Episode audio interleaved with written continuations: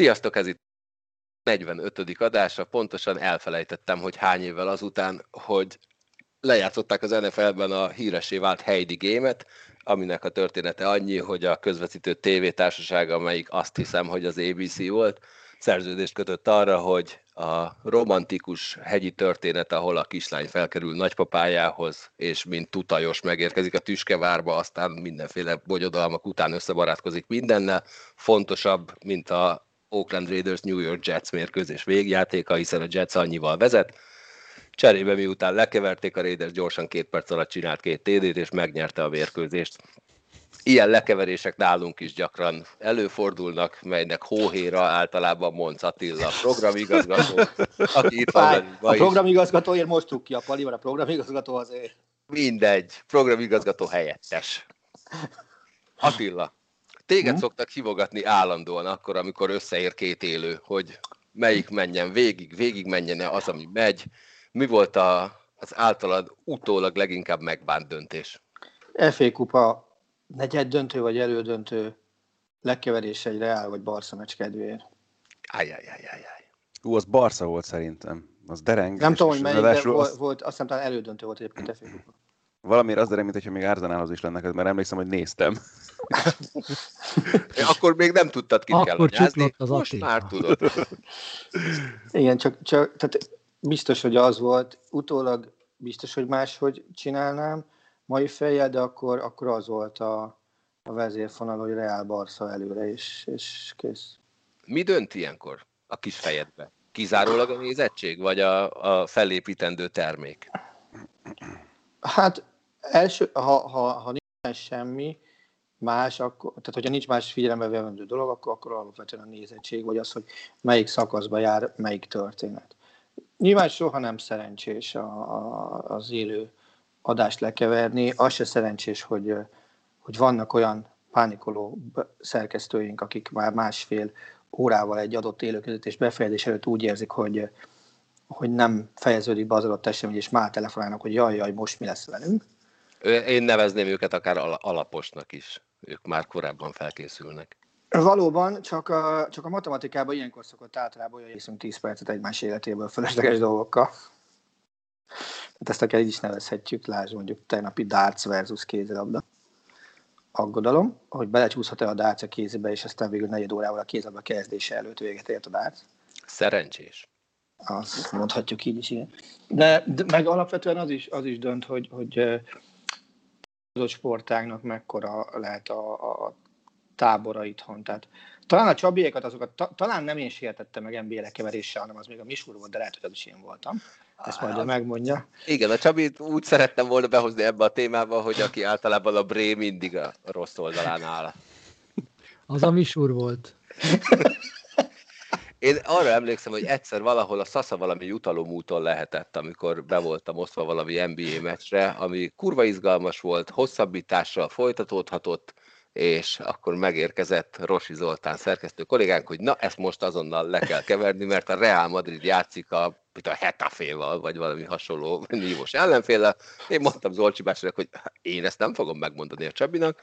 Ő nyomkodta a gombot, mely a Csabi fülére tud szólni, aztán valamiért ez le volt halkítva Csabiéknál, úgyhogy Zolcsi bácsi berobbant a fülkébe, közölte, és a Csabi visszajöttünk a reklám után annyit mondott, következzék a hosszabbítás, de nálunk a Real Madrid mérkőzés a viszontlátásra.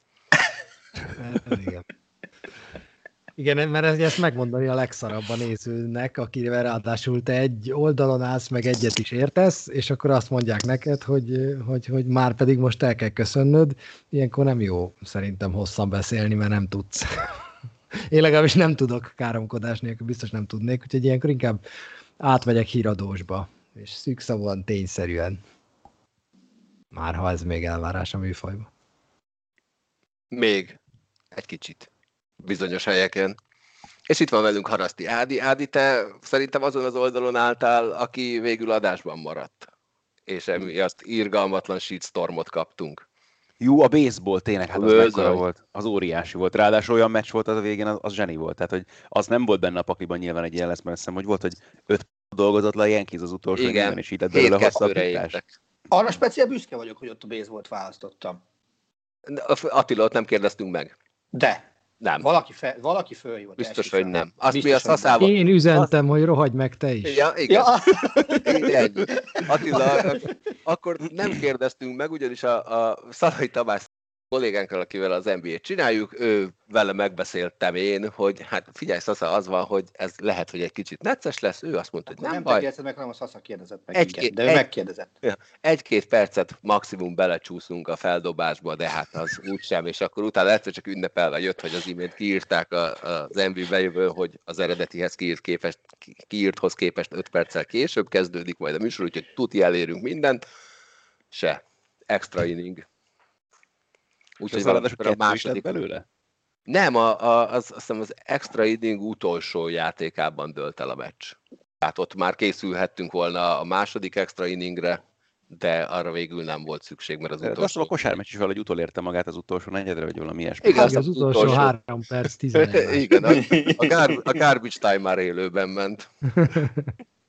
No, nem keverte le senki a Magyarország-Izland pótselejtezőt melyen sikerült kijutni az Európa bajnokságra. Innen átadom nektek, mert ti láttátok, én csak az összefoglalót láttam ezekből a meccsekből, abból viszont cserébe az összesét. Milyen volt ezt nézni, és milyen volt maga a meccs nektek? Kezdjük Attillával egyébként, aki már ért át a Bré másik oldalán, hogy ez visszatérő témák. Hát, lassan, lassan, népszerűbb, lassan népszerűbb és gyakoribb rovat lesz a másik, amit a nézők követeltek, csak szólok.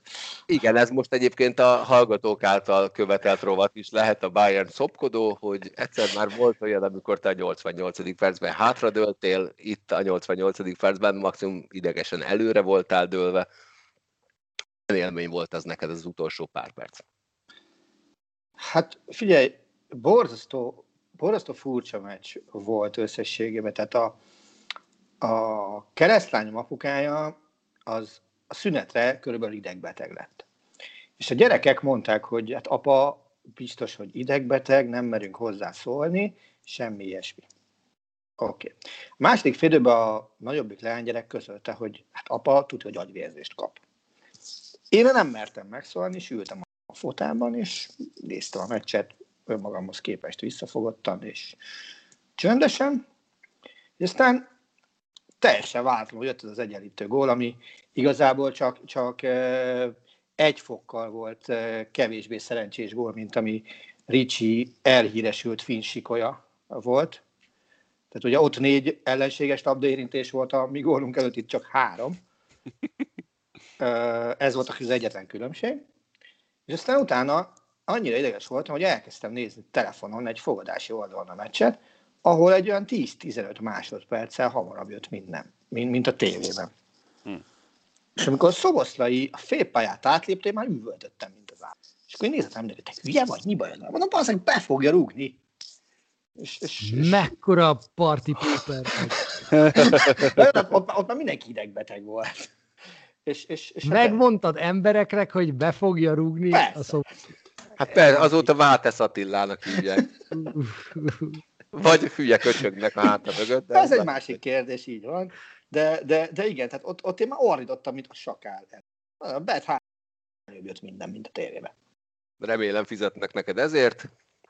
Sajnos nem. Én nem? nettó befizetőként játszanék ott, ha az elmúlt időszakban bármikor is tudtam volna ott játszani.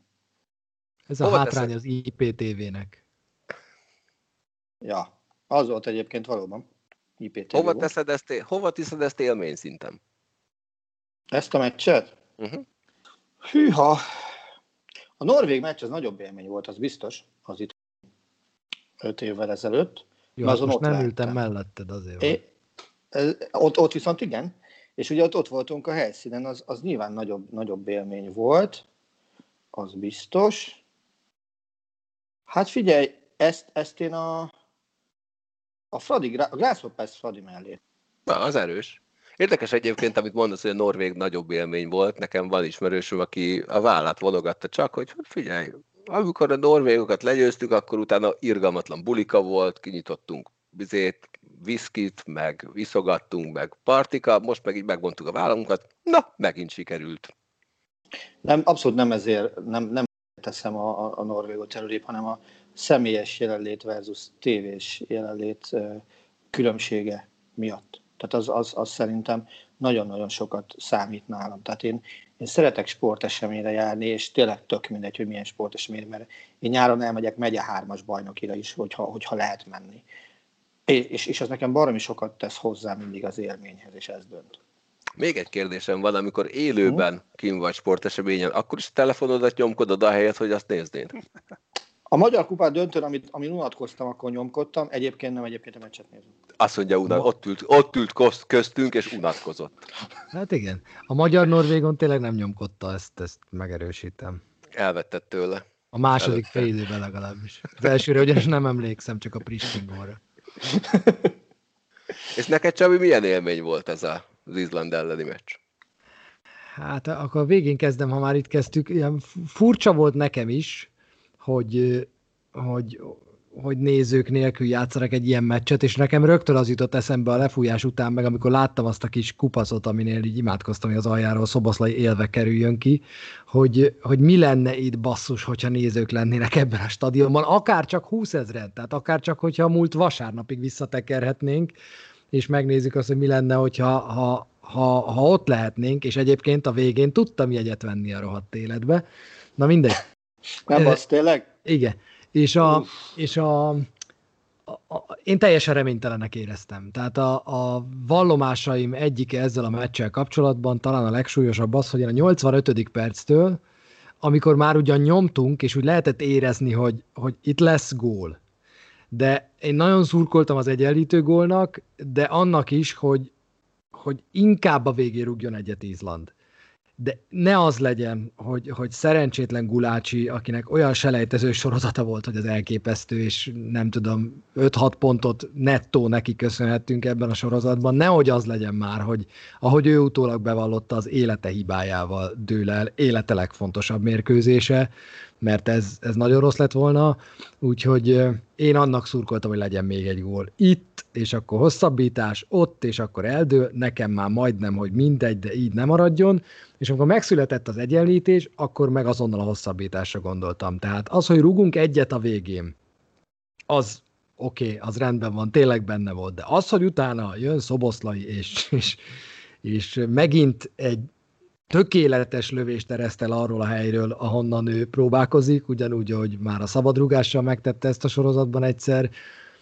erre nem számítottam. Tehát arra, hogy, hogy öt perc alatt rugunk kettőt a végén, vagy négy alatt rugunk kettőt, ez szerintem annyira nem volt benne a meccsben, hogy nem mondom, hogy sajnáltam Izlandot, de, de úgy voltam vele, hogy na, erre biztos, hogy nem számítottam még 10 perccel ezelőtt. Figyú, én egy dolgon gondolkoztam a meccs végén, és egyszerűen ne utána keresni. Mikor volt legutóbb olyan válogatott meccs, amikor a ennyire a végén rúgtunk kettőt, amivel... Hát szerintem még nem éltünk.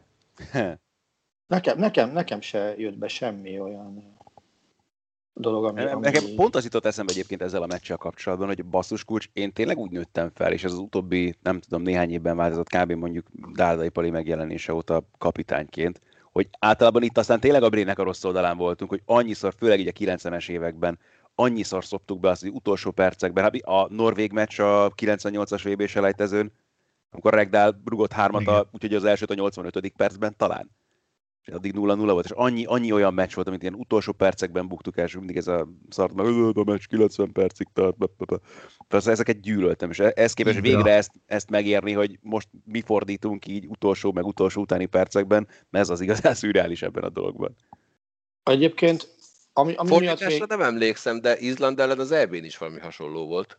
Így, Így van, az, az is ugyanabban a percben lőttük akkor a gólt. És abban Nikolic ugyanúgy benne volt, ahogy Így van.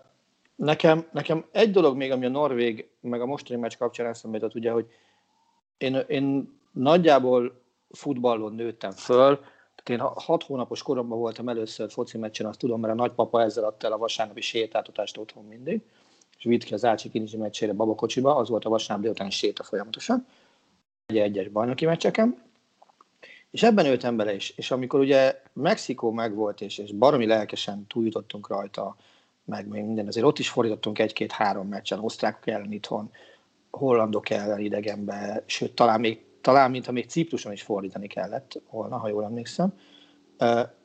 De mindig, mindig lemaradtunk utána mindenről. És tudod, amikor szurkoló vagy, aztán ezzel foglalkozol újságíróként, aztán tévésként ezzel foglalkozol, és, és valahol ezek a csapatok a mi álmainkat is megpróbálták megvalósítani az ő tudtuk nélkül. És együtt, együtt ál, álmodtuk ezek a csapatok, hogy hú basszus, de jó lenne kimenni.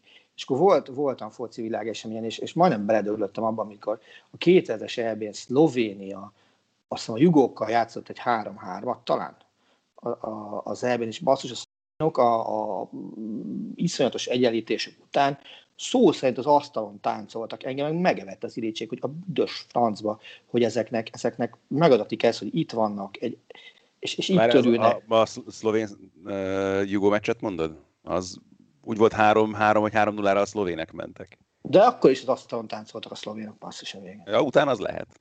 Hát egészen biztos, hogy ott voltam a, a stadionban, ott ültek mellettünk. Tehát, tehát ezek, ezek ilyen ab, abnormális dolgok, és, és, és érted, ott volt Szlovénia első EB meccs, oké, hogy meg is nyerhették volna, X lett a vége, de nekik mindennél többet jelentett, hogy ott legyenek, és nekünk nem adatott ez meg. Nyilván most én nem fogok jelen lesz, én nem tudok róla, hogy dolgoznék a, a, a foci eb mégis egymás követő második alkalommal valósul meg az a gyerekkori álom, hogy van egy kontinens torna, és nem úgy döglöd végig a nyarat, hogy na, nézzünk ebét, hanem, hanem úgy döglöd végig a nyarat, hogy na, vegyünk mert. Tehát a Csabi emlékszik rá, amikor a, az előző ebén megvolt az első meccs, győztünk, másnap mentünk a, a, a Adidas boltba vállalatot mesztelen. Igen. Nekem, nekem egyébként pont... Számozottat veszel, vagy simát? Bocsánat. Hát nekem... Ott eltérő volt érdekes módon a, a, a választás. Én, én, én simát vettem, a Csabi számozottat vett. Csabi, kinek a mezét vetted meg? Hát, az nagyon vicces volt. Elmentünk, ugye vettem magamnak egyet, meg vettem persze Bánknak egyet, mert akkor úgy gondoltam, Bánknak hogy... Zsuzsák mezt vettél. Bánknak Zsuzsákot vettem, mert azt kért. Már lekopott. Én Gerát Nem mosakodj. Én Gerát vettem. De az enyém nem kapott le. Én kevesebbet hordom, ő hordta focira, azért kapott le neki, mert nagyon kellett mosni. Hála Istennek hordja is akkor, amikor focizni jár, azért kapott le. Ez enyém nem kapott le, de az volt a hogy utána jött ugye a magyar-portugál, amit pedig közösen néztünk, Igen. Máté Paliékkal, meg Radnai Petiékkel, és aztán haza kellett jönni, és a Margit körúton mentünk ünnepelni, és 3-3 lett, Gera Zsuzsák 2, és ott mentünk az utcán, és mindenki kiabált utánunk, hogy szép volt, fiúk, szép volt! ott mentünk mi Gera és Zsuzsák mezben. De nekem egyébként pont itt van a határ, hogy életem legnagyobb futballélményei közé ez a meccs biztos, hogy nem fog bekerülni. Tehát a, ne, egyrészt el fogja homályosítani a német-portugál-francia trió majd jövő nyáron az EB-n, főleg, hogyha itthon lesz, meg el fogja homályosítani az előző EB, meg el fogja homályosítani a norvég meccs is, egyszerűen azért, mert nem voltam kint a stadionban, mert nem nézőkkel történt az esemény, mert nem volt utána ünneplés, mert itthon néztem meg ugyanúgy, hogy mostanában egy BL, vagy EL, vagy Premier League, vagy Serie A meccset. A górra mindig emlékezni fogok. Szoboszlai, coming outja az lehet, hogy ez lesz nálam, amikor a, amire azt fogom mondani 5-10 év múlva, hogy na itt lett szupersztár a gyerek a szememben, mert itt láttam rajta azt a mentalitást, amit, amit viszont nagyon nehéz itthon megtanulni szerintem, hogy labdabirtoklásról, labdabirtoklásról, és lehet, hogy 30-at elcsesztél előtte, de a 31-et az akkor is egy új, egy új sztori, egy új történet, egy új lövés, de a meccs az nekem nem fog bekerülni a, a valaha volt legjobbak közé. Hát nekem meg nagyon hülye élmény volt ez olyan szempontból, hogy én ugye az első fél időt tudtam itthon megnézni, aztán mennem kellett be, mert a többi meccset csináltam. Nem, elraktak Lidert foci meccsekkel, tudom. nem, az ott mentünk be. beosztotta dolgozni, igen. Na de várj, várj, várj, várj. Figyelj, az, ugye úgy nézek, hogy meg tudtam itthon nézni az első fél időt. Bementem, ugye elmondtuk az összefoglalókat, akkor ugye az összes másik meccs hosszabbításos lett, úgyhogy ott nem is tudom, a meccseknek majdnem az, az összeset hogy a 8, várjál, akkor. Azt hogy a 88. percig mindegyik vendkül. Ja. Mind, mind a három meccsen a 88 vagy annál később jött egyáltalán az egyenlítő gól is. Na de várj, de a lényeg az, hogy ugye ennek a meccsnek ugye mi adtuk az ismétlését éjjel egytől, fél egytől. Fül, talán a Fülpe adta, nem? Hát én, én lettem helyette, megbeszéltük be, mert ugye, annyi variálás volt a beosztásban a héten, ja. hogy különböző dolgok miatt, hogy ez végül így alakult. De lényeg, hogy ugye az első fél időt itthon néztem, a másodikat úgy tudtam bent félig meddig nézni, hogy a srácokat bent néztek valami streamet, én közben rohangáltam összefoglalókat alámondani. De pont láttam szerencsére a két gólt. Utána alámondtam egy 10 perces összefoglalóban a válogatott meccset, és utána leközvetítettem VF fél egy több felvételről. Tehát a, úgy, által, úgy közvetítetted az elejét, hogy nem tudtad a végét, vagy tudtad az összefoglalót? Ne, hát mindent. Hát, hát összefoglalót is leközvetítettem már. Ja, hogy a magyar összefoglalót köz. Aha. Persze, persze, persze, azt is. Ja, ja. Úgyhogy jó alaposan megnéztem a meccset, aztán mire fog belőle ez egy érdekes dolog, de, de hát ez a Szoboszlai gól az mondjuk tényleg, tehát ott, ott, ott ahogy hogy kapja a labdát és elindul befelé, érzed, hogy hubazd meg, hubazd meg, hubazd meg, ellövi, hubazd meg. Az és szép. az megvan belőle, hogy tulajdonképpen Izlandnak volt egy, egy szoboszlai szintű zicsere a, a gól persze, előtt? Persze, persze, persze, persze. Tehát azért, azért azt, is, azt is nézzük meg, hogy Sigét lehet szidni, nem szidni, de, de abban a lövésbe beleállt. És azért a, a paszt ő adta utána, tehát blokkolt.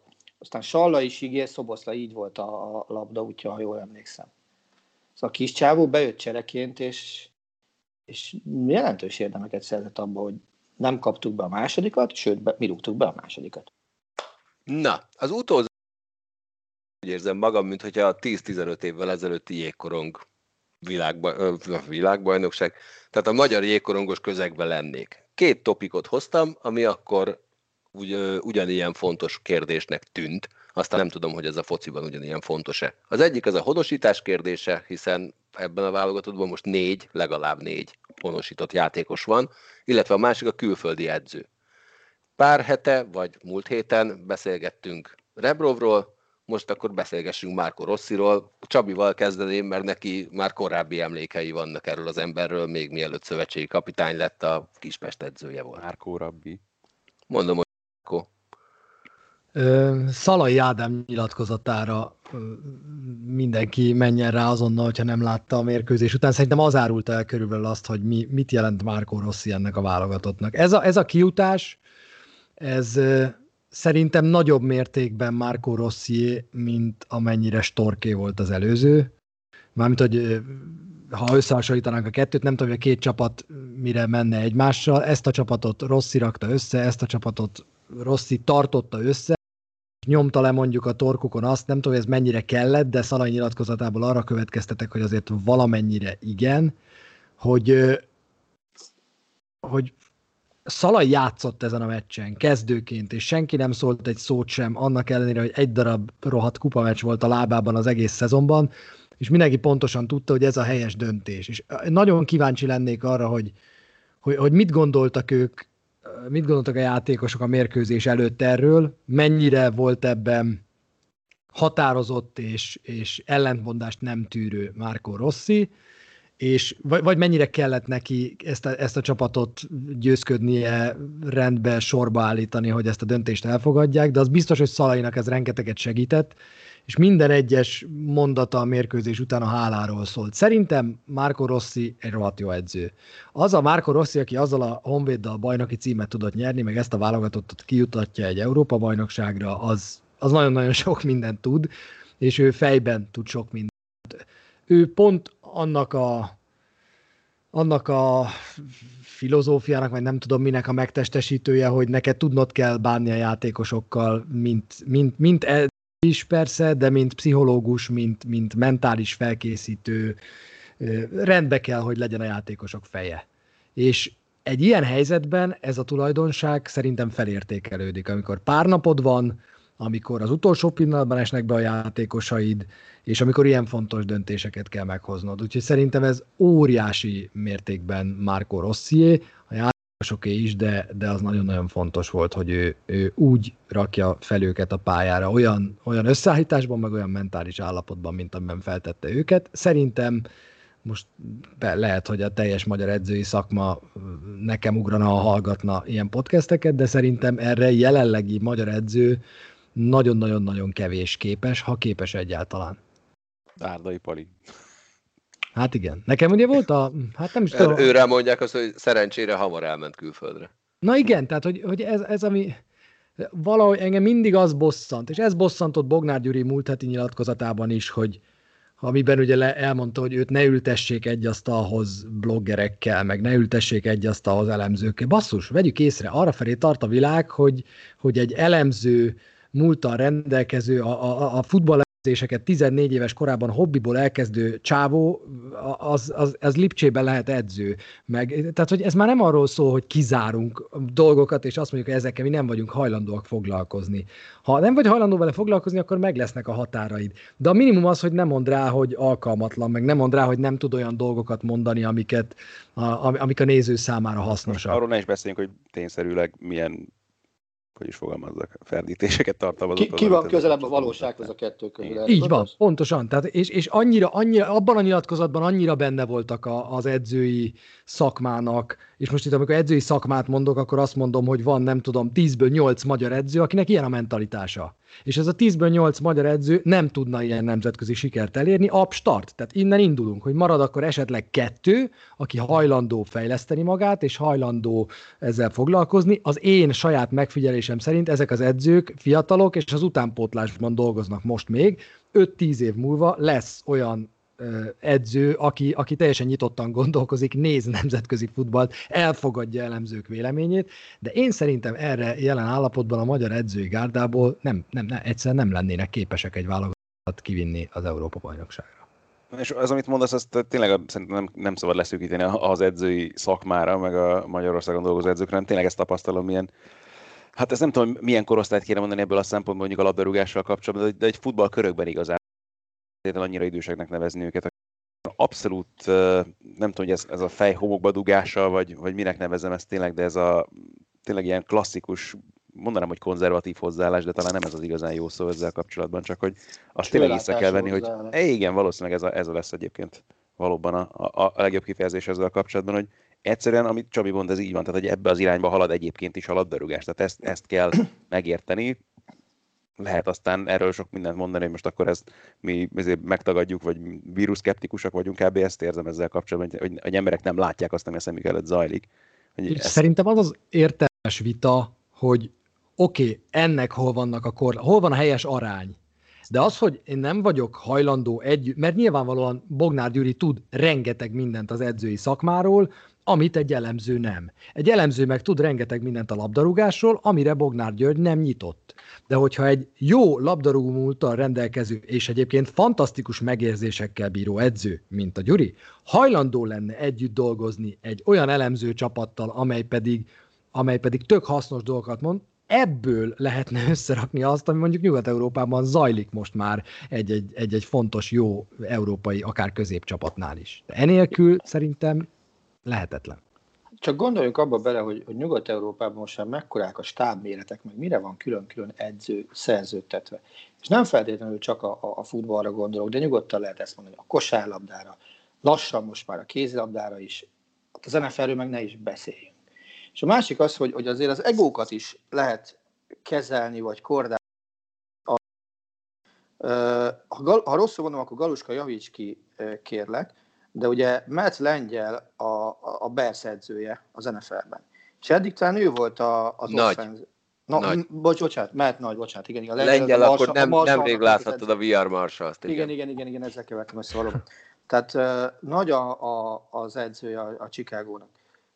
Eddig, ha jól emlékszem, ő volt a, az offenzív playhívó is egy szemében. Uh-huh. És, és talán hétfőn mondta azt ezen a héten, hogy át kell adnom a, a, a play hívást a, a támadó koordinátoromnak, mert, mert és hogy jobban megy neki bármi, és most sokféleképpen apostrofáltjuk, de még az, hogy rájött az, hogy mindenhez is nem lehet érteni ma már. Ez van annyira komplex tudomány az edzősködés, hogy megadta az idő a, a, az egyszemélyes zseniknek a, a, az időszakát. Ez nagyon nehéz ez, mert tehát ez is természetesen. Ez, Hát nem, ez, ez az elismerése ennek a dolognak, mert nagyon-nagyon kevés olyan edző... Azon, az ego, de erre mondom azt, hogy kordába kell tartani az egókat valahol. Igen, tehát, tehát amikor az eleve az elemzés elindult, akár az NFL-ben, uh-huh. akár az NHL-ben, akárhol, ott ugye két, két részre szakadt az edzői szakma, az egyik az az, aki abszolút ráfeküdt, aki saját maga is mélyen tanulmányozta és felépítette a saját stámját, egyébként ők azok, akik a mai napig újításokat tudnak hozni, akár az offenzív játékba, akár a defenzív játékba, ha NFL-ről beszélünk. És volt ugye az az iskola, aki dobta az egészet. Ami régen jó volt, az jó lesz most is. És nagyon szűk volt az a mesdje, ahol egy, egy edző azt mondta, hogy nekem ehhez az egészhez fogalmam nincsen, és akkor próbálom használni, de saját magamra hagyatkozom, de ugyanúgy magam mögé rakom a stábot, aki ebben foglalkozik, aztán az általa hozott eredményeket vagy jól használom, vagy nem.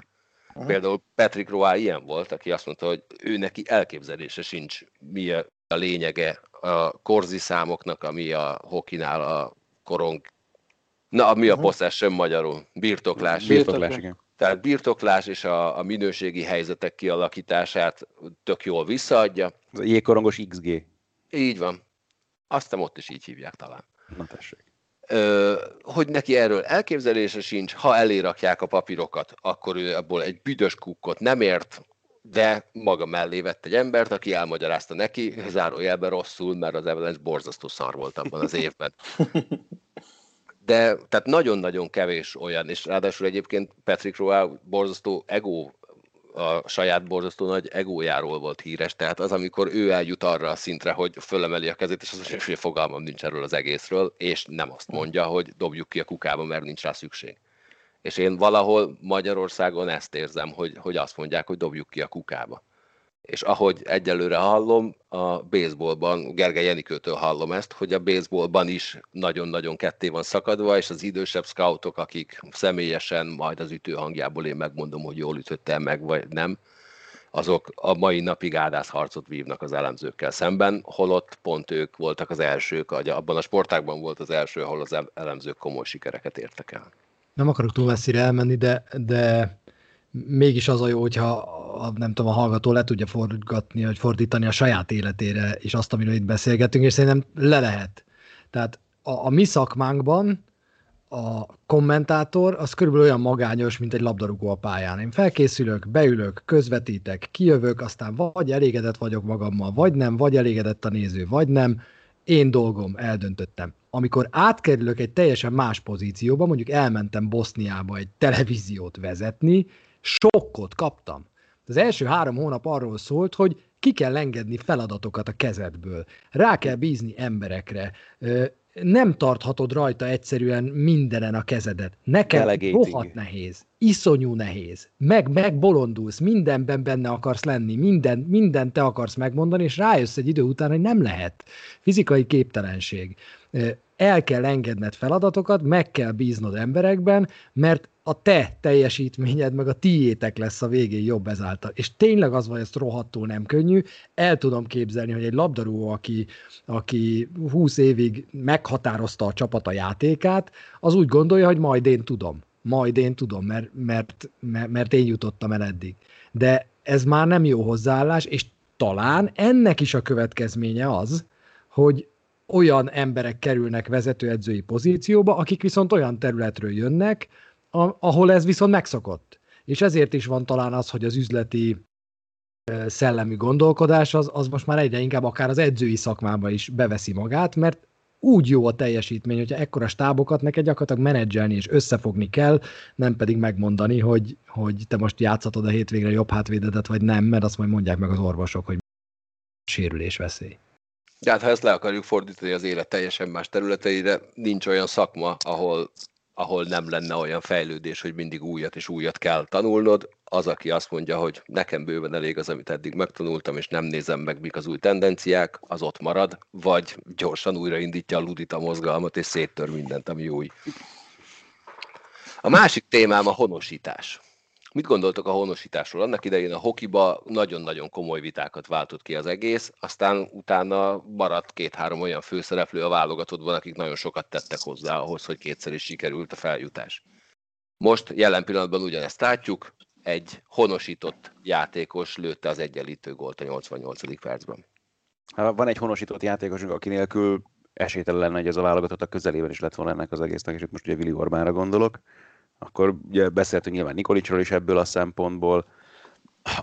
A, valahol a Hokinál is azért ez az érzésem volt, hogy kulcsfontosságok voltak azért a honosított játékosok, és ahhoz mindenképpen szükség volt rájuk, hogy szinte tudjon lépni akkor a magyar válogatott, és aztán ez, ha úgy tetszik, olyan ö, vákumot vagy szívóerőt képezzen maga alatt, ami feljebb rántotta a sportág egészét aztán ennek köszönhetően, mert ami meg beindult akkor a magyar jégkorongban, nyilván ebben nagyon sok minden benne volt, és rengeteg munka is mellette kellett ahhoz, hogy most már tényleg arról beszélessünk, hogy magyar játékosok mondjuk eljutnak nagyon fiatalon, akár most már folyamatosan külföldre, és van rá esélyük, hogy komoly bajnokságokba eljuthassanak. Szóval ehhez azért kellett az is, hogy alá lehessen támasztani ennek az egész munkának az értelmét komoly eredményekkel. A focinál érzek hasonló dolgot, és ebből a szempontból még dobna szerintem nagyon sokat az, hogyha most sikerülne még bármennyire uh, sokak által lenézett sorozat is az a Nemzetek Ligája, de ha most esetleg sikerülne feljutni basszus az A divízióba, és megint találkoznak akkor olyan csapatokkal, akik ott vannak konkrétan az első vonalában az európai labdarúgásnak, azt szerintem még dobhatna egy picit ennek az egész csapatnak egyrészt uh, az elismertségén, másrészt tényleg adna hitet itt akár a fiatalabb játékosoknak, és hogy igen, ezt érdemes csinálni. Szóval szükség mindenképpen van ezekre a játékosokra. A közelében nem lehetünk volna ennek az eredménynek akkor, hogyha ők nincsenek. És itt most nem is csak erre kell gondolni, most akkor Négó beverte vagy sem ott az utolsó percekhez közeledve, hanem tényleg tehát a, a, a, a csapat egyik legfontosabb pillére Vili Orbán, aki nélkül nem tudom, mi lenne ezzel a védelemmel. Ugye, akárhogy is nézzük, ha, ha mondjuk elfogadjuk, amit Mateusz mond, ő három embert mondott, hogy kik a pillérei ennek a válogatottnak a, a múlt heti továbbjutás után. Ugye ő Gulácsit mondta, Szoboszlait mondta, és Vili Orbánt mondta. De a kikkel is, amikor írt egy elemzést a, a német kollégák, ők is Orbánt egyértelműen kiemelik. Hát ugye már csak azért is, mert ők azt se felejtik el, hogy Orbán annak idején, mielőtt mi honosítottuk volna, szóba került a, a német válogatott tágabb keretébe, hogy hát simán be lehetne oda hívni, és adott esetben milyen jól jönne nekünk. És azért azt nem lehet mondani, hogy a, hogy a mostani német labdarúgó vállalatot, a center half poszton lenne a legerősebb. Hát sőt. Hát sőt, tehát amikor, és azt szerintem ezzel Csabi elég sokat mondok, amikor Rüdiger pozíciója a legbiztosabb a német váltott a védelmébe, azt szerintem nagyon-nagyon sok mm. mindent elmond arról, hogy itt mi van. És egyébként milyen érdekes, amit mondasz, hogy Gulácsi, Orbán, Szoboszlai, hogy Király Juhász Gera. Így van, egyetlen egy apró különbség van, hogy nekik, mármint a, a mostani Gulácsi Orbán Szoboszlai hármasnak nem jár le a mandátumuk az EB-vel. Királyé kapcsán mindenki tudta, hogy az lesz az utolsó hurrá, és, és egy ilyen egyfajta megkoronázása lesz a, a, a pályafutásnak. Most viszont korábbi érdemek elismerése véget, nem hiszem, hogy bárkire is úgy tekintünk, hogy ez az EB lesz a megkoronázása a pályafutásának, és itt lesz a vége. Biztos, hogy nem. Biztos, hogy nem. Én arra célzok inkább, hogy szerintem az önmagában egy óriási bravúr, hogy négy évvel az előző EB szereplés után újra van egy ilyen gerincünk sokkal fiatalabb uh-huh. játékosokból. Tehát én, ezt, én erre nem számítottam. És ebben az a nagyon hogy akivel ebből mondjuk maximum számolni lehetett, az tényleg Gulácsi volt négy évvel ezelőtt, és akkor ugye Vili Orbánban reménykedni sem nagyon mertünk, hogy magyar válogatott lehet Szaboszlai Dominikról, meg maximum tényleg a legelvakultabbak tudhattak bármit is. akkor még az U17-es elbírelővő gólya se volt meg. Ami ugye azért, azért most már más megvilágításba esik, amikor ugye kilőtte a válogatottat az U17-es elbére. Négy éve, talán, vagy három, most pontosan meg nem mondom de, de tényleg elképesztő. Meg a másik, ami, ami elképesztő, és akkor nem megkerülve Galuska kérdését. Én ezt a honosítás kérdést, ezt, ezt azért ketté bontanám. Tehát aki határon túlról érkezett magyar gyökerekkel, azt például minek tudod be, főleg úgy, hogy ugye nyilván megvan a jégkoronggal is az egyértelmű párhuzam ott is. Hiszen azért könyves, vagy Nikolics határon túlról érkezett, de magyar gyökerekkel. A hokiban ugyanez meg volt. Én, én, ezt nem tekintem honosításnak. Én sem, de azért kezdem a galuskát, hogy aki a Nem, ez, ez nem. Érte.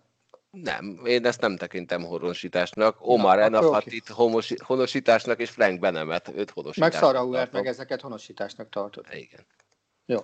Jó, csak, De csak ez, ez ellen sem vagyok, egyértelmű, hogy nem. Aki, akinek van magyar felmenője, közeli rokona, az meg, az meg egyértelmű, döntsd el, hogy Jó. hol akarsz, ha itt akarsz, milyen. Oké, okay, egy, egyetértünk, csak, csak kíváncsi voltam, hogy te ezt hogyan határozod meg. Mert, mert tényleg, érted, könyves Norbertet, aki, akit azért a szűk körön kívül szerintem, a szűk körön most értem rossz tábját, nagyon kevesen tartanak a válogatott szintű futballistának, mégis az egyik legfontosabb megmozdulás az ő nevéhez fűződött ezen a meccsen. Tehát én magyar csatártól ennyire látványosan jól elvinni embereket az érkező társ elől nem láttam az elmúlt időszakban, az biztos. Hogy a Szoboszlai gól előtt. Tehát ahogy, ahogy ő ott elvitte a, a védőt magával, az, az, az példamutató. És ugye ott volt, onnantól kezdve már ott volt a promenád szoboszlai előtt, és már csak be kellett így lőni, ahogy, ahogy végül is belőtte. Tudom, ez a legegyszerűbb dolog a világon. Igen, nekem is leborítottak a múlt héten 10 köbméter földet, ide már csak be kellett talicskázni. Na látod. Van egyetek az EB-re? Nincs. És lesz? Hú, de elhalóan mondtad. Kb. egy meccsre van. Melyikre? Azt nem tudom, mert A Müncheni német-magyarra. nekem az is jó lenne. Bevallom őszintén, Jürgen barátom, egy német cég, volt cégvezető, ő nyert a, a FIFA sorsolásán, vagy az UEFA sorsolásán, talán három meccsre is 8 vagy 12 egyet, és amikor megtudta, hogy én nem nyertem sehol, mondta, hogy figyelj, ha kijutnak a magyarok az EB-re, akkor az egyik magyar meccsre ír az egyik egy grátis. Bazd meg, azt nem, nem hiszem el. Tehát. És, és írt a meccs után 5 perccel, hogy Attila, gratulálok, és akkor ott leszünk a stadionban. Hm. Hát én egy azt a kurvát vissza tudtam válaszolni, aztán utána üvöltöttem tovább. De ez érdekes, mert én meg valahogy úgy vagyok vele, hogy, hogy persze nyilván tök jó lenne hiszen ezeket a meccseket, de olyan jó lenne valamilyen módon dolgozni ezen, tehát hogy így legyen köze hozzá az embernek, hogy, hogy valamit hozzátehet, vagy... Önkéntesnek szerintem simán jelentkezhet. Vagy ki kell töltsi egy olyan hátigazási lapot, ami nincs előtted.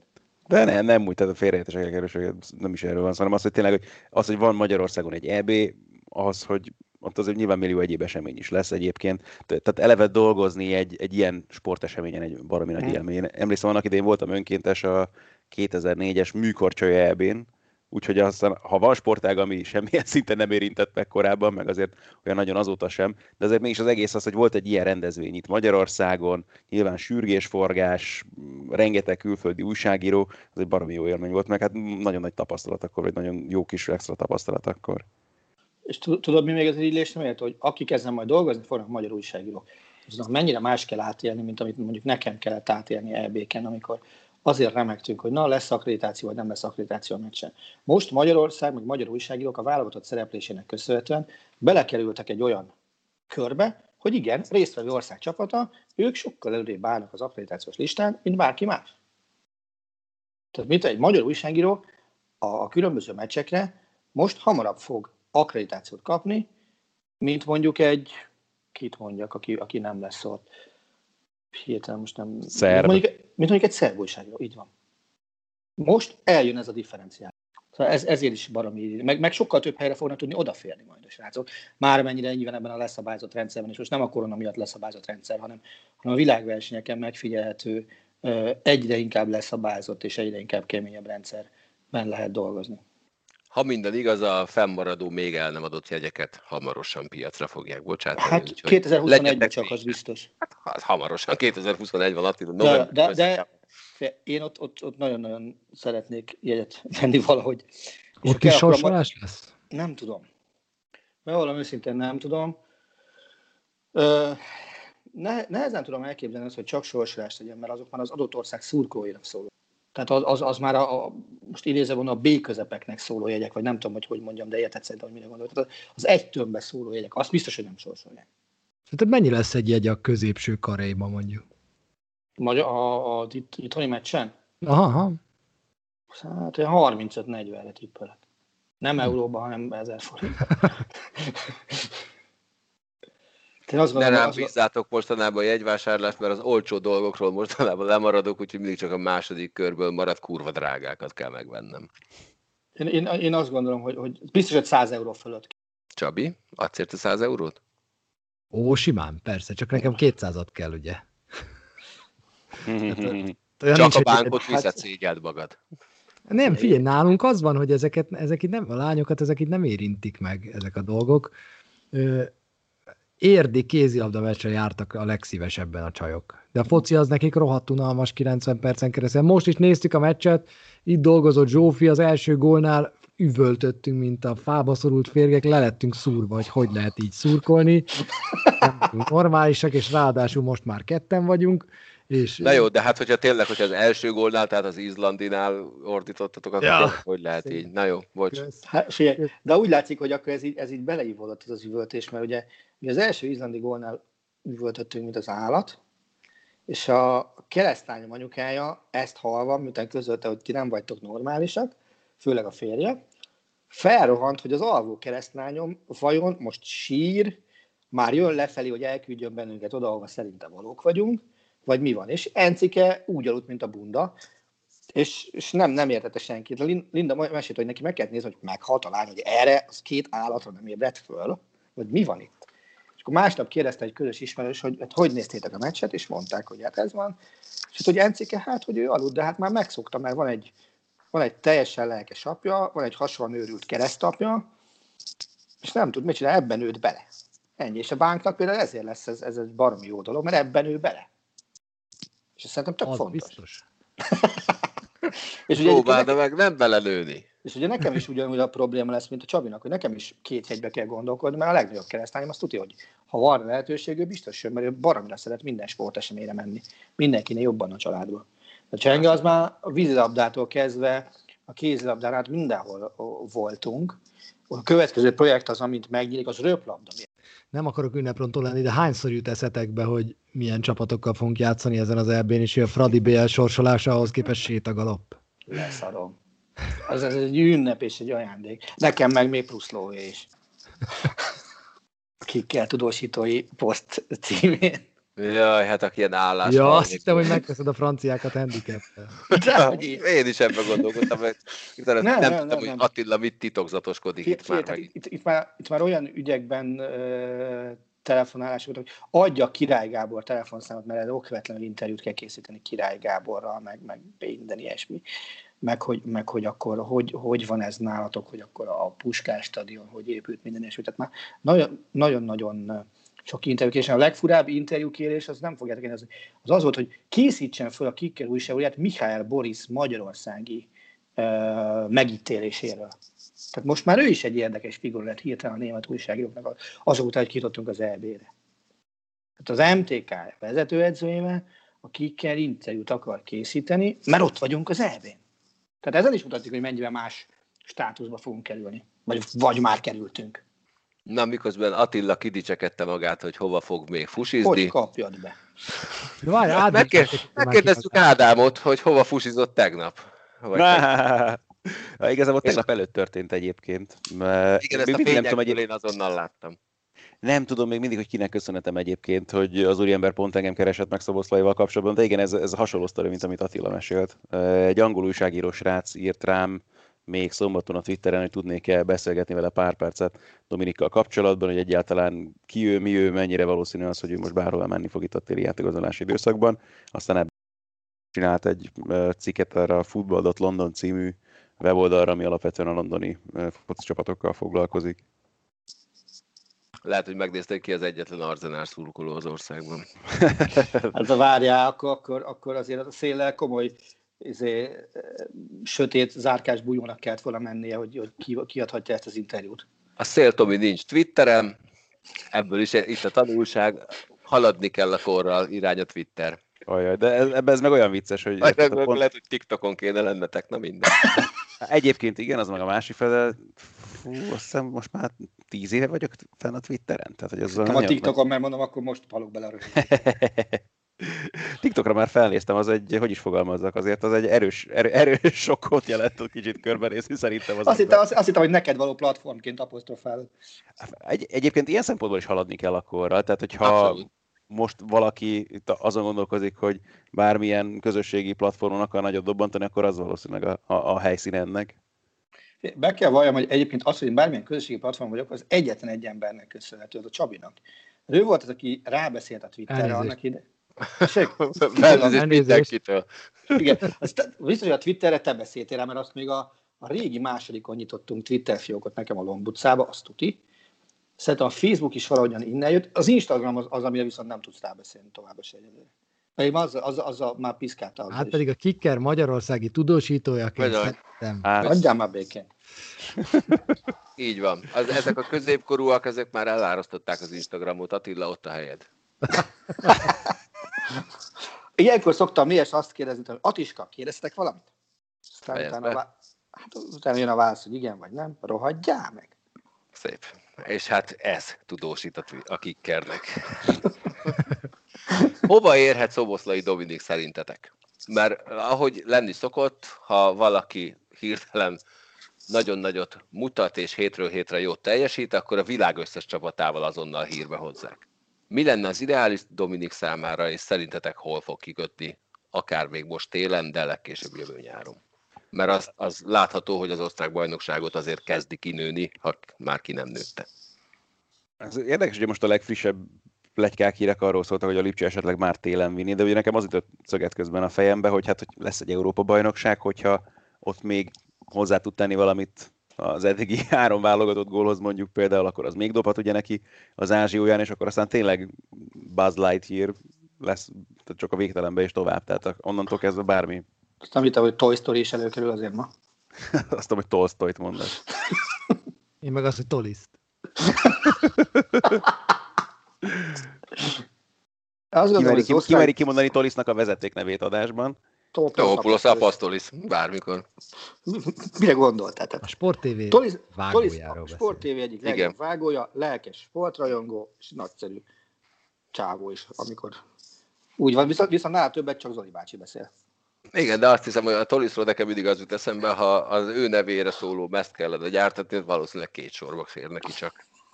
És az még csak a vezeték neve. Téged Á, nem fel felírva annak engem Venegorov? Hesselinket. Galuska, téged hív fel, vagy engem, hogy rohadjunk meg? Nem tudom, én szerintem ma sokat fogok vele beszélgetni este, ugyanis valószínűleg együtt dolgozunk ma is. Értem. Szóval visszatérve Szoboszlaira, én, én azt gondolom, hogy, hogy múlt időt megkockáztathatjuk, hogy már kinőtte az osztrák bajnokságot ö, Szoboszlai. A mind a két váltásnak megvan a, az előnye, meg a, hát, a hátránya, és a nyárinak is, meg a, a télinek is. Én talán, talán annyiból jobb a, a, a téli, hogy a, a fél éves beilleszkedés az simábban mehet úgy, és amikor mondjuk az új csapatában kialakulnak az erősznyek, akkor már nem az akklimatizációval kell foglalkoznia, hanem azzal, hogy futballozzon. Talán ez, ez szól a téli váltása mellett.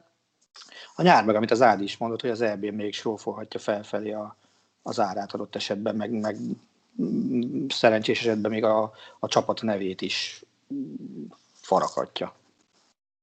Ha egyáltalán szüksége van rá még ilyen. Csomóan élnek abban, hogy megnézik a csapatneveket, és azt mondják, hogy fú, érdeklődik ide- iránt a Real Madrid, milyen marha jó lenne, ha ott játszana. Ti örülnétek neki, ha egy Real vinné ilyen? Vagy inkább maradjon egy középcsapatnál, ahol stabilan játék lehetőséget kap. Középcsapatnál lehet, hogy feljebb stagnálná már az ember az alapján, amit eddig produkált. Hogyha, ha, tehát most ha arról beszélünk, hogy a, nyilván a Real Madrid az a legszűkebb európai elithez tartozik, akkor olyan csapatot tudnék vizionálni neki, aki mondjuk közvetlenül utánuk következik, és akivel kapcsolatban azért azt tudod nagyjából biztosra, hogy azért a bajnokok ligája környékén lesz a következő szezonban is, és ahol mondjuk azért van esélye arra is, hogy nagyjából folyamatosan játszon. Ez, ezek, a, amiket az Ádi mondott öm, jegyek, ezek mondjuk például a, a nem is tudom, melyik kötök mondta a Lipcset alapján tökéletesen ráillenek. Ez egy van, BL. Ez egy BL elődöntős csapatra, ma már azt nem lehet mondani, hogy egy sima európai középcsapat. Az a BL szereplés az, az a jelenlegi német erőviszonyokat figyelembe véve öt csapatból kerül ki a négy német BL résztvevő, és az meg évekre be van betonozva, hogy Németországnak négy BL résztvevője van, mert a franciák olyan messze vannak tőlük a, az öt évesen a sorban, mint a fene. Inkább az olaszokat előzik meg, hogyha így folytatják a német kupa csapatok. És szerintem az egy, az egy tök jó választás lenne egy Real Madrid, egy, egy Bayern, vagy, vagy, vagy egy Arsenal, az nem tudom, hogy, hogy egyből megugorható-e. Nagyon boldogát Salzburgból. teszel, hogy az Arzenát erre a szintre emeled, de pont ez a baj az Arzenál a jelen pillanatban, hogy nem ez a szint, és ilyen szempontból meg neki megugorható lenne. Ott most konkrétan a csapatban nem látnám annyira a helyét, de egyébként sajnos ezt most velük kapcsolatban nehéz lenne azt mondani folyamatosan. Jó, akkor, akkor, akkor, akkor legyen egy, egy Bayern, akkor mondjuk egy Atlético Madridot, mert az is előkerült az elmúlt hetekben, mondjuk egy, egy, egy Reált, és, és én azt gondolom, hogy az ő esetében a menedzsment nagyon-nagyon remélem, és ez eddig nem esik bele abba a hibába, hogy a nevek bűvöletébe esik a tudatos karrierépítés helyett. Tehát szerintem az egy nagyon fontos dolog, hogy egy 20 éves gyereknek tudatosan kell építeni a pályáját, nem pedig úgy, hogy beleúrni az első nagy lehetőségbe, és ne adj Isten, egy év jó pénzért odadobni tíz év futball, futballkarriert. Láttunk ilyet sajnos már Magyarországon, nem egyet és nem kettő. Attila dobta Hm? be a témát. Most nem megszólítottalak, most dicsérlek. Ja? Úristen. Attila Akkor dobta te be sürgősen szedj gyógyszert, mert ilyet nem szoktál csinálni. Ja, majd iszom valamit. Attila dobta be a témát Dominikre gondolva, vagy Dominikből kiindulva, hogy kire emlékeztek, mint magyar csoda gyerek, akire gyermekként vagy nagyon fiatalként figyeltetek fel, és mi lett belőle?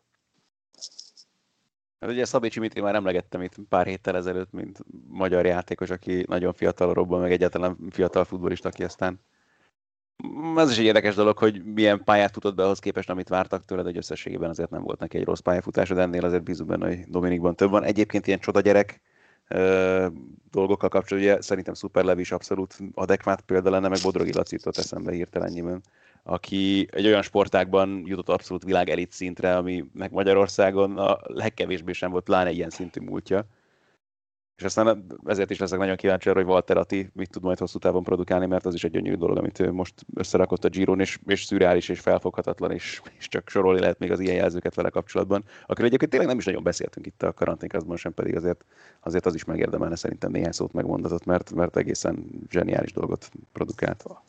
Ádám, meséld el, mit produkált? Hát Walter Atti volt ugye gyakorlatilag Bodrogi Laci óta az első, a magyar kerékpárosok közül, aki nagy hárometes körversenyen egyáltalán részt vehetett, az meg, hogy a, legkeményebb szakaszon top 10-ben zárt felfelé a Stelvio-ra, az, az valami egészen felfoghatatlan. Tehát, hogy ne, nem találsz rá tényleg szavakat, hogy, hogy milyen szintre jutott. Tényleg egy olyan sportágban, ami az utóbbi években egyébként látszik, hogy uh, lépdel előre Magyarországon is, de hát pff, olyan szinten nem volt tényleg Bodrogi Lacit leszámítva itt az elmúlt évtizedekben bármiféle komolyan vehető nemzetközi jelenlétünk az országúti kerékpársportban, ami most szigorúan az elit szintet jelenti, tehát hogy ehhez, ehhez mérten tényleg nehéz, nagyon nehéz már szavakat találni. Azt nézem, hogy 3500 méteres szintkülönbségű szakasz, köszi. Igen, igen, igen. Tehát az, az, tehát az konkrétan a, a, a királyetap volt. És ahogy nézem, nézek fényképeket, egyik, egyik képen sem áll ki a nyerekből. Na jó, fel vagyok háborodva. Nem is nézek további ilyeneket. Ma nem állok ki a nyerekből, amikor betekerek dolgozni. Attila, te kit hoztál? Nagy Lacit hmm. gondoltam, mert ő 19 évesen már a Barcelonának volt a játékosa, és hát láthattuk, hogy ott a katalánoknál milyen pályát futott be, bajnokokig elnyert, a csapattal, csapatkapitánya is tudott lenni a Barcelonának. Én azt gondolom, hogy, hogy ő az, aki, aki be is futotta azt, ami benne volt, amikor kikiáltották egyfajta ilyen csoda gyereknek. Egyrészt, másrészt pedig azt ö, gondolom, és az minősített valamit, amikor már elkezdtük keresni, amikor még aktívan játszott, és talán még nem is jött haza Veszprémbe, hogy na, ki lehet a következő Nagy Laci, és akkor ugye a Ancsin Gábort vitt el talán a Lemgo, nem vagyok benne hogy Lemgo, de egy, egy német ilyen középcsapat, szintén 19 évesen, és akkor ültünk a Nemzeti Sport szerkesztőségebe, és akkor valaki megkérdezte Simi bácsit, hogy na, Simi bácsi, akkor most ő lehet az, aki befutja azt a pályát, amit, amit Nagy Laci befutott. És akkor Simi bácsi Isten nyugosztal, ilyen, föl, elővette azt a, azt a nézését, amikor amikor azt mondta, hogy ekkora hülyeséget nem lehet mondani szerkesztő úr jellegű nézés volt, kis barátom, az egyet jegyezzünk meg. Nagy Laci 19 évesen már a Barcelonában dobálta a gólokat a kezdőben. És ugye ez, ez mutatta azt meg, hogy, hogy neki hol volt a helye, milyen fiatalon, és, és, és hova jutott el. Tehát azért Nagy Laci volt a világ legjobb játékosa. Tehát szerintem az, az mindennél többet elmond róla, hogy, hogy milyen pályaévet tudott befutni szuper tehetségből, odáig, hogy, hogy tényleg úgy kell rátekinteni, hogy, hogy a világ legjobb alkizes játékosa, vagy egyetlen legjobb játékosa. Csabi, te kinek kísérted végig a pályáját? Hát én egy személyeset hoztam, én nagyjából negyedik B-s korom óta követtem figyelemmel a pályafutását Báder Mártonnak, Báder mm-hmm. Marcinak nagyon sokáig, mert egy általános iskolába jártunk. Ő egy évfolyam, évfolyamon járt fölöttünk, és akkor még a Mavc-ban kosarazott, és időnként lejárt még Ávét Tibi bácsi délutáni kosarazásaira, hogy, hogy így megnézze, hogy el tudjuk-e még venni tőle a labdát, nem tudtuk. És, és Marci volt az, aki mikor, tehát ő tinédzserként óriási-óriási tehetségnek számított. Szerintem a korosztály a legnagyobb magyar kosaras tehetsége volt. Én mindig az volt a baj, hogy nagyon vékony volt és hát sajnos ez is határozta meg később a pályafutását, meg azt, hogy nem lehetett az teljes, vagy nem teljesedhetett ki, de ő mindig nagyon okos, értelmes rác volt, aki aki nem vágyott soha az NBA-re, és én ezt utáltam már általános iskolában, és mindig kérdeztem, hogy Marci és az NBA és az NBA, és mondom, hagyjál már engem békén az NBA-vel. Európában jó, kosar, európai kosárlabdát nézek, azt figyelem, az érdekel, és, és nekem mindig egy ilyen óriási kérdőjel maradt, hogy mi lett volna, ha Marci elfogadja az amerikai egyetemi hívásokat, mert abból volt több is, az egyik az Irvine Egyetemé volt, amelyik nem kosárlabda nagy hatalom, de ez mégiscsak Kaliforniában van, onnan van például Scott Brooks, tehát egy, egy kifejezetten jó egyetemnek számít, és, és, és ne, nekem ez mindig nagy kérdés volt, hogy Marci miért nem akar Amerikába menni. Aztán ezt elfogadtam, Európában szerintem egy elég jó pályafutása volt Marcinak, itt a délszláv országokban, meg Görögországban, e, aztán talán még az oroszoknál, vagy Ukrajnában valamelyikben biztos, hogy játszott, de hát nekem ő azért különleges, mert, mert az ritkán adatik meg, hogy egy ilyen játékossal 11-12 éves korodban egy pályára kerüljél, és már akkor is akkora különbség volt, hogy azt nem hiszitek el, nem csak a magassági fölénye miatt, hanem, hanem úgy egyáltalán. Tehát ahol a Marci játszott, az a csapat nyert, legyen bármilyen az összeállítás, és aztán nyilván emiatt, hogy mi általános iskola óta jóban vagyunk, én őt folyamatosan figyeltem a játékos pályafutása során, és ez egy ilyen szuper tehetség volt a Marci, de, de aztán a derék problémái miatt is kellett befejezni a játékát, hogy visszatérjek oda, onnan elkezdtem, hogy a súlya mindig gondok voltak, és meg az erővel, és nem bírta el azt a magasságot, ami neki volt. De hát elmondhatom magamról, hogy egy szuper tehetséggel ötödikben együtt kosaraztam, még akkor is, hogyha sok örömem nem volt benne. Galuska? Köszi.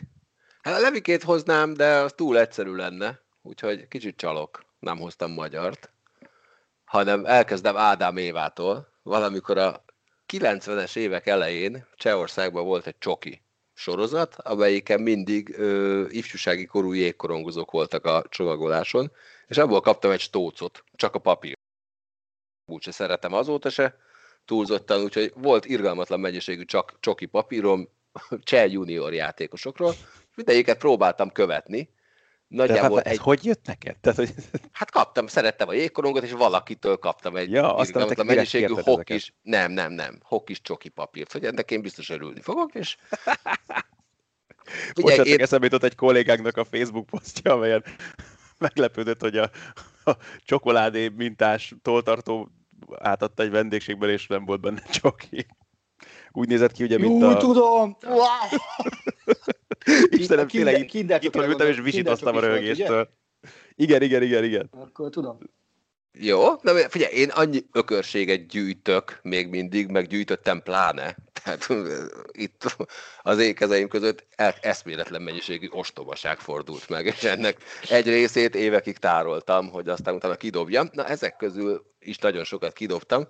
Egyetlen egy név volt, aki évekkel később is aktívan találtál róla híreket, hogy ő még játszik, és ez a valaki, ez Milán Hejduk, aki utána éppen az Avalanche-ben én láttam pályafutása első NHL mérkőzését, láttam az első Stanley Kupa győzelmét, láttam azt a meccset, arra direkt felkeltem, amikor az ezredik NHL meccsét játszotta, és a meccs előtt irgalmatlan szép jégfestést csináltak neki, láttam pályafutása utolsó meccsét, és amikor a levűvel kimentünk Denverbe, akkor elvittem a csoki papírt, magammal volt egy 20 másodperc kb. amíg össze tudtunk futni, így ránézett, azt mondta, fú, mi ez? Ő már erre nem is emlékszik. Kell ez neked? Mondtam, hogy nem. Akkor jó, köszi, elrakta zsebébe, és elment. Valószínűleg ez hiányzott az ő gyűjteményéből is. Biztos futnia kellett a bárban, mert szeret inni. Nagyon. Azóta is. Nagyon elszaladt az idő, de egy valamiről mindenféleképpen beszéljünk most, mert jövő héten már nem akarok a VTCR-ről beszélgetni, hiszen ez a szezon véget ért. Ádám, milyen volt az utolsó hétvége? Há, kalandos, meg e, volt szerencsénk összefutni Mihály Norbival még egy bő héttel korábban Keskevét, amikor beszélgettünk arról, hogy az neki nagyon jót tenne a, a lelkének, meg nagyon szeretne egy dobogós helyezést itt a szezon végére még összehozni. Hát amit a Hyundai-osok átéltek ebben az évben, és egyébként ez meg a, a zseniális Norbival kapcsolatban, hogy, hogy ezekről a dolgokról is tényleg tud olyan, olyan tárgyilagosan, meg, meg tényleg normálisan ö, beszélni, meg bármiféle tényleg ilyen elfogódottság vagy csalódottság, hogy látszódna rajta, anélkül tök normális, és ő is azt mondta, hogy, tehát, hogy én azt kérdeztem tőle, hogy akkor az, az lehet-e a cél az utolsó fordulóban itt a csapat számára, hogy akkor tényleg jó szájízzel zárják a szezon meg, hogy, hogy valamiféle öröm azért legyen. És azt mondja, hogy a hangulattal egyáltalán nincsen gond a csapaton belül. Azt is látták, hogy azért az autóban összességében lenne tempó. Amiken átmentek itt ebben a szezonban, azzal az tényleg itt évekre elegendő bal szerencsét kaptak szerintem a nyakukba, meg aztán, hogy indult ez az egész évad.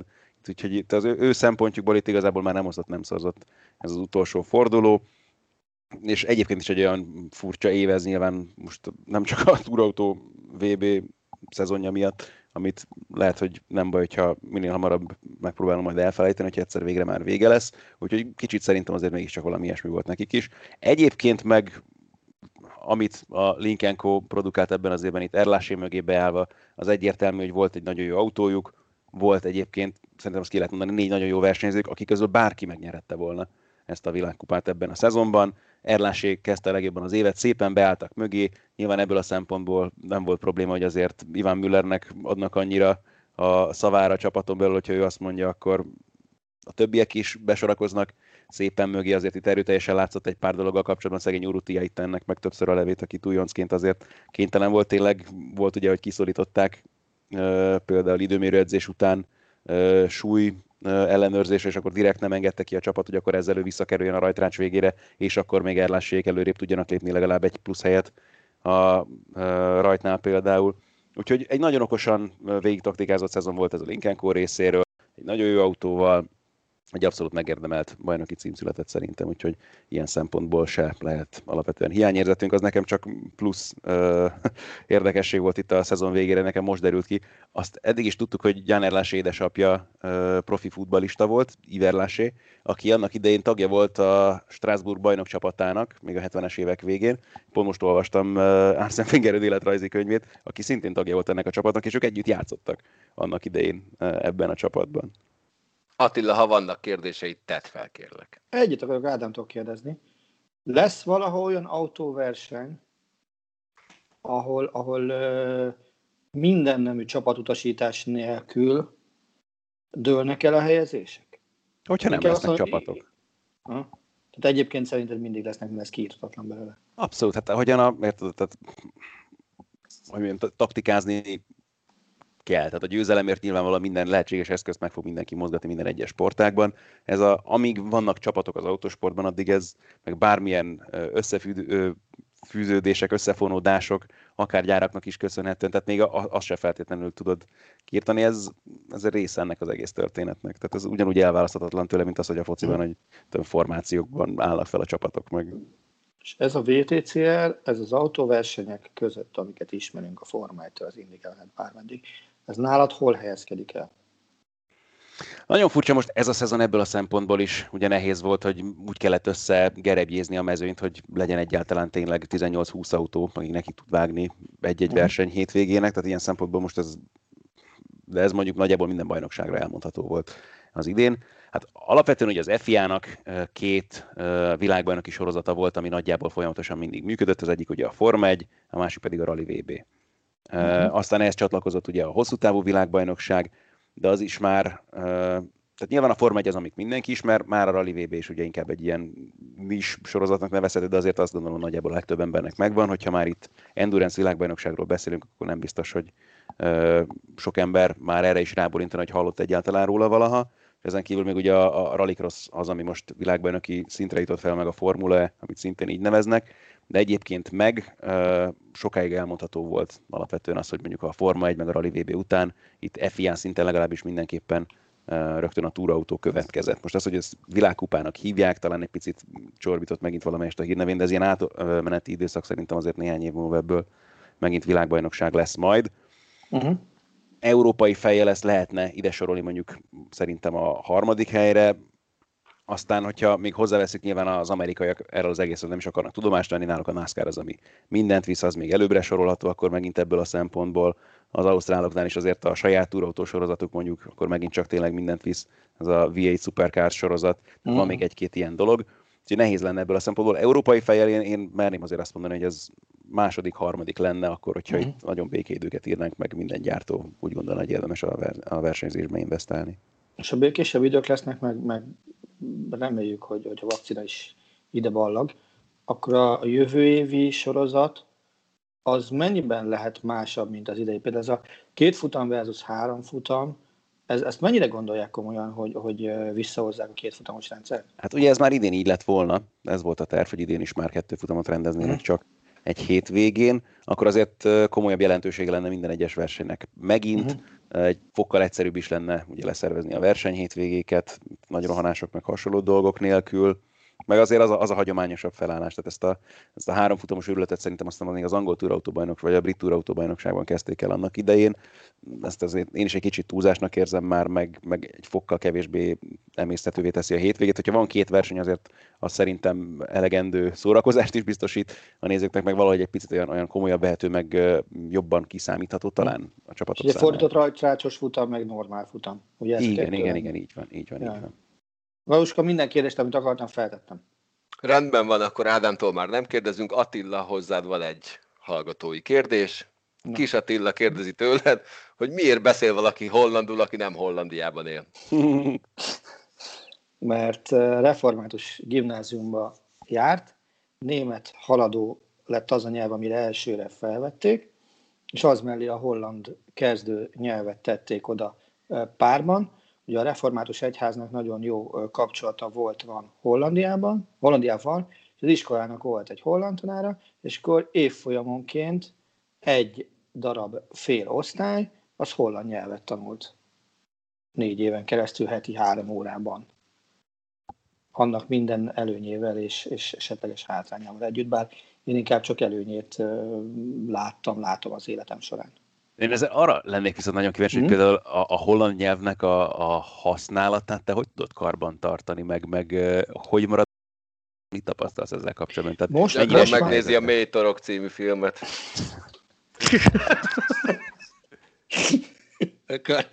Na, amíg, amíg nemzeti sportnál dolgoztam, addig könnyebb volt, hiszen ott napi szinten kellett foglalkozni a holland focival.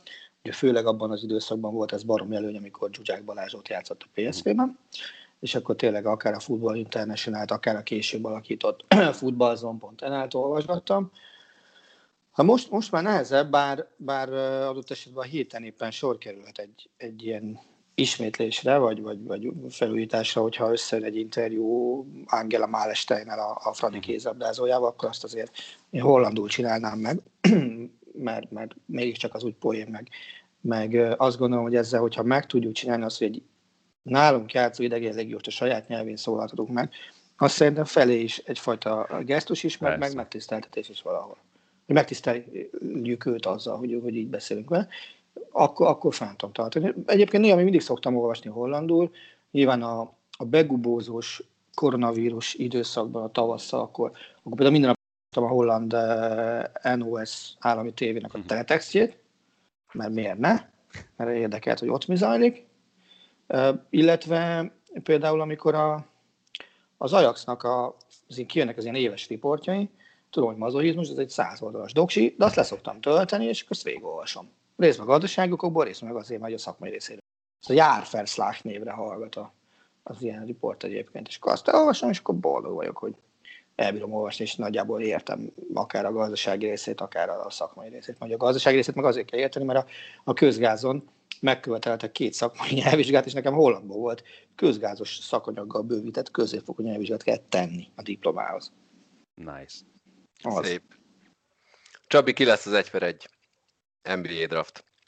Hát jót mert az van, hogy még a, tehát hogy most éppen ott tartanak az NBA drafttal kapcsolatban, hogy senki nem tehetséges túlságosan ezen a, ebben, a, ebben a draft korosztályban. Most ott megbolondult minden. Hát, akkor lassan jelentkezhetsz te is maga tőle. Na, igen, én is arra gondoltam, hogy a Cornélnak itt az ideje, Abszolút. hogy ne draftolatlanul játszol az NBA-ben. Most, most megbolondult minden egyébként, mert hogy ugye tegnap óta nincs moratórium, úgyhogy most éppen azt hiszem, hogy volt olyan pillanat, amikor a Milwaukee Bucksnak egy cserejátékosa volt, oda vitték Drew Holiday-t, én ettől a döntéstől nem nagyon vagyok elájulva.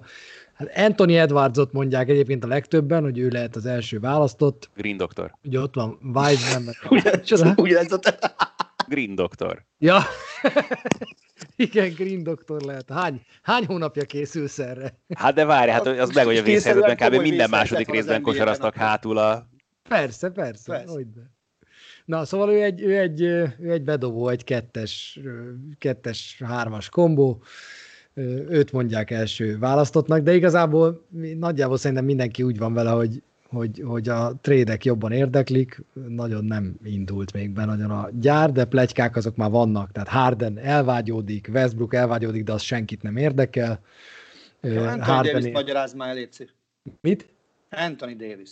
Mit magyarázzak rajta? Hát, hogy kilépett a szerződéséből, és ha most választhat, akkor mi lesz? Lékesz lesz, vagy? Marad, vagy, vagy persze. Marad? Aláírnak vele újra. Csak hosszabb időszak, időszakra, mi? Hát igen, ha. vagy, vagy, vagy elkezdő is egy évezni szerintem majd maxokkal. Az de akkor a búziskodás. Hát a legjobbtól tanulta. Jó. Úgyhogy az NBA-vel lassan beindul az élet. Jövő héten már szerintem lesznek, lesznek dolgok. Például most azon kezdtem meg gondolkozni, hogy a James Harden beleszeretett Brooklynba, és mindenáron oda akar menni harmadiknak, de azt mondta a Nets, hogy persze beszélgethetünk erről a Houstonnal, ha odaadjátok Kyrie Irvinget vagy Kevin Durantet, Durantet nyilván nem adják. Kíváncsi vagyok, hogy valaki adná-e Hardent Irvingért. Te adnád? Um, én elvi, én, tehát ha én vagyok a Brooklyn, én megcsinálom. Tehát te oda viszed Hardent, és azt mondod Irvingnek, hogy húzzá Houstonba. Igen. Ezekről Kérdés, ugye még mit pakolsz Még azt hadd kérdezni, Zsófi tudja már a karácsonyi programodat, vagy még nem? Hogyne, persze. Igen? Persze. Szerintem, ugye ilyen hiba volt igazából a rendszerben az, hogy én most tavaly itthon voltam. De most kérdez, mit keres ez itt? Igen. Nem terítettek igazából. A Bucks cseréiről, a már kiderülő egy per egyesről, meg egy csó NBA-ről beszélgetünk majd a Trestokban, reméljük. Kornél is ott lesz, úgyhogy kikérdezhetjük, hogy mégis mit gondoltál, vagy mit gondolt a csapatod akkor, amikor ezt, ezeket a cseréket meghúzta. És majd még beszélgetünk az MLB történetének első női GM-réről, akinek nevét úgy ejtik, hogy? Kim G. Eng. Engnek ejtik? Uh-huh. Az anyját. Én csak Engi ezt. G, az hollandul van. azért, hogy ki lehessen mondani. Igen, a G, az hollandul van.